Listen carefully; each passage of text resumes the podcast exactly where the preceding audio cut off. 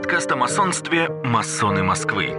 Добро пожаловать в очередной выпуск подкаста «Масоны Москвы». Сегодня мы проникнем в мир фильма «Сталкер» Андрея Тарковского. Эта кинокартина, полная символов и загадок, стала поистине предчувствием и притчей. Присоединяйтесь к нам, чтобы узнать о посвящении в роли сталкера, его спутниках и тайной комнате исполнения желаний. Давайте вместе исследуем уникальное и мистическое действо в зоне.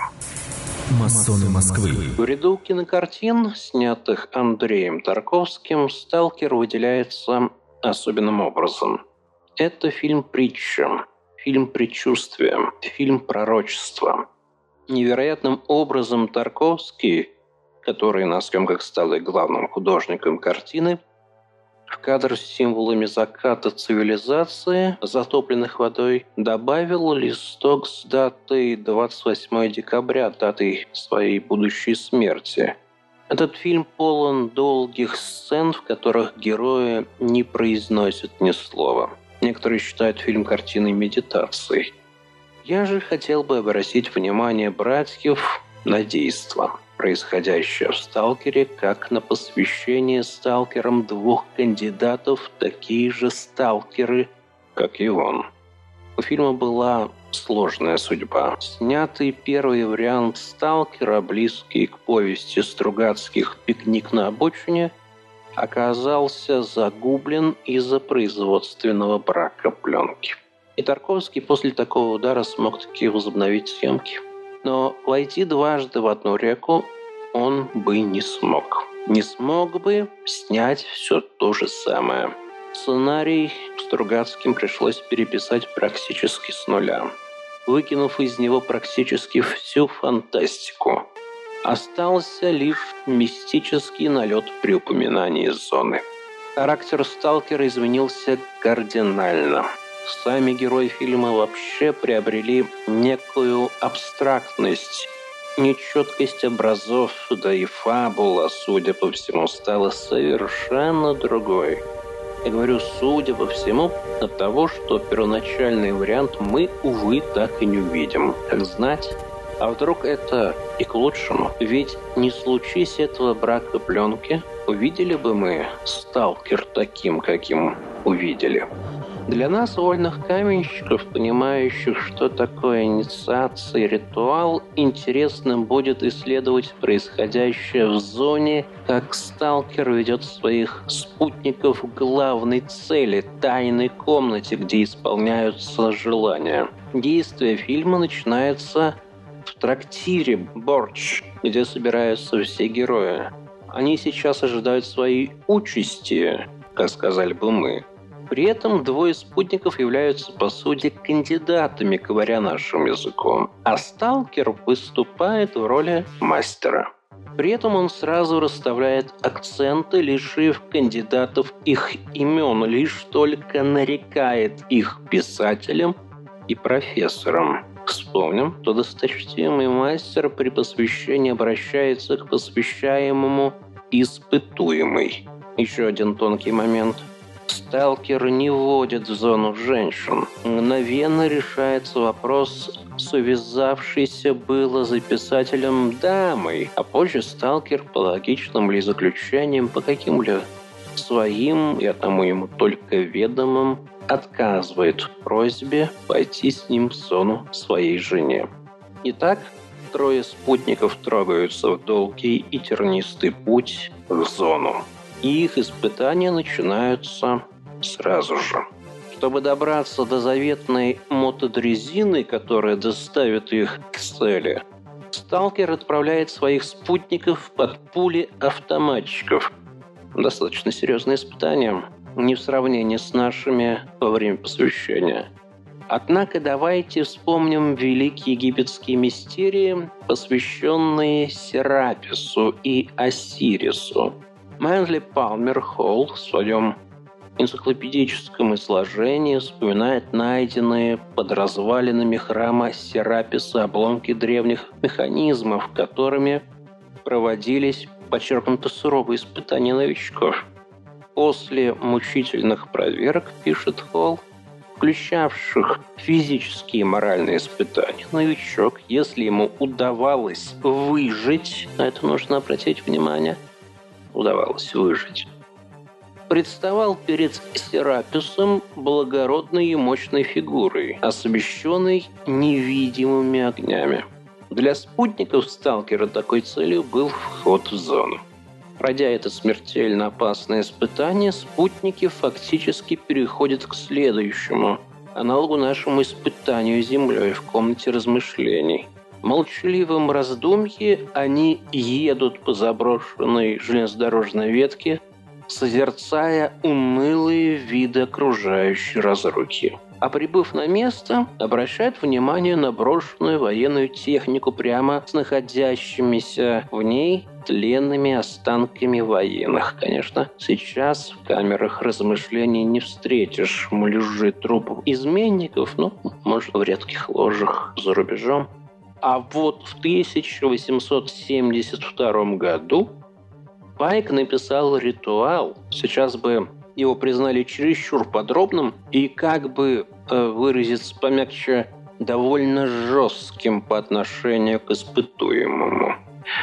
Так, на двери камеры у Пайка делаются прорезы по форме груба и делаются прорези так, чтобы при поднесении свечи или лампы с внешней стороны двери Внутри помещения появлялись пугающие надписи, в том числе и на сдвинутой крышке гроба с муляжом трупа изменника.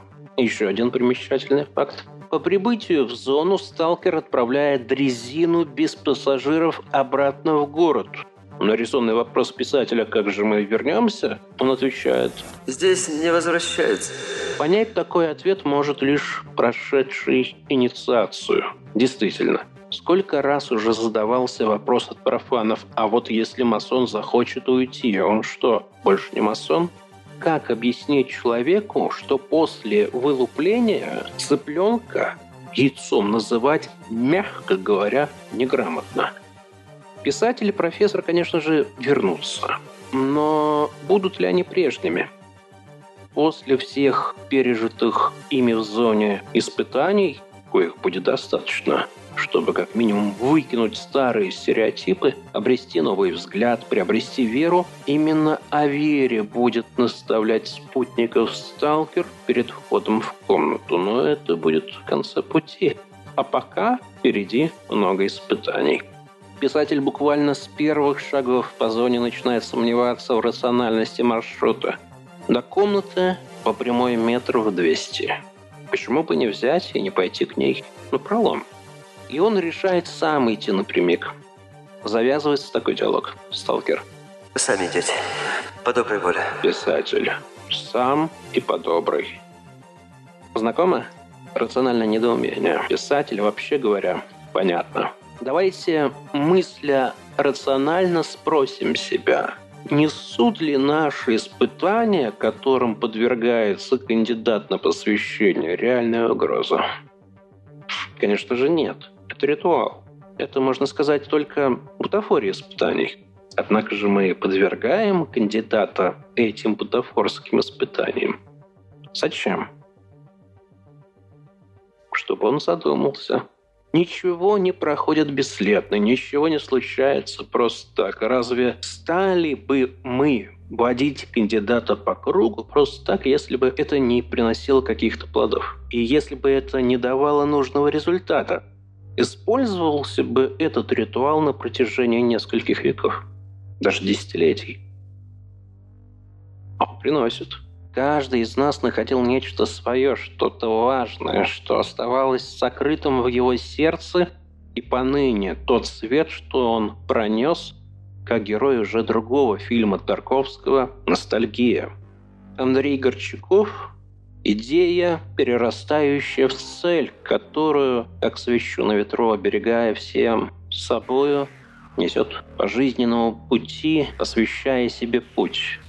Идея, которую каждый должен донести, сохранив до края своей жизни. И семя этой идеи зарождается тогда при посвящении. Понимает ли это сталкер? Конечно. А ради чего же еще он ведет своих спутников по совершенно запутанному, нерациональному, казалось бы, бесполезно длинному пути? Спутники сталкера пройдут совершенно разные испытания. Пройдут испытания и водой, и воздухом, и огнем. И всегда в конце каждого испытания их ожидает наставление их мастера-сталкера. Будь то притча, гармония музыки, когда они остановятся на привал на воде – Любопытная деталь. Все трое спутников расположатся точно так, как три апостола при преображении Господнем с одноименной иконы. Они уже изменяются. Они не те, что раньше.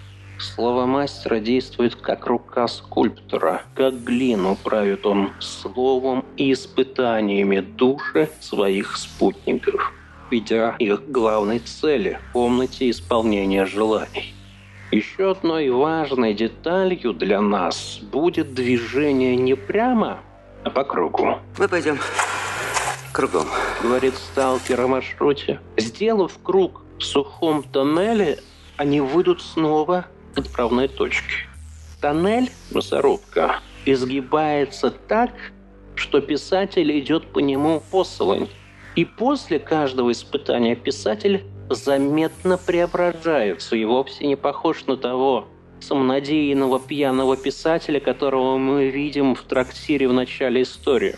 Будто куски огрубевшей кожи сдирает себя писатель, становясь чище. Он готов войти в комнату. Но прибыв на место, спутники сталкера в нее так и не войдут потому что это путь во имя пути. Именно в пути происходит трансформация души. Такая, что в комнату заходить становится не нужно. Они уже в ней. Они получили, к чему стремились. Или не то, но то, что получили, затмило стремление войти в комнату. В нашем случае путь, шаги инициации, также несоизмеримо важны. Назваться масоном может каждый. Подлинное же посвящение получают единицы. И здесь важна взаимная вера в успех. Как самого мастера, так и посвящаемого. Как говорит сталкер у порога комнаты, Главное верить. Имеется в виду вера посвящаемого успех инициации. Ведь разве не возникает у каждого при посвящении ощущения той самой вышеупомянутой бутафории. Уверен, возникает. А каков в результате эффект? Вспомните сами.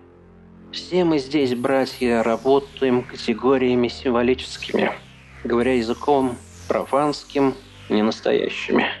Но то профаны – мы же с вами понимаем, что для нас они играют важнейшее значение. Ибо на пути к незримому, но вечному не может быть зримых знаков или указателей. Не может быть очевидного.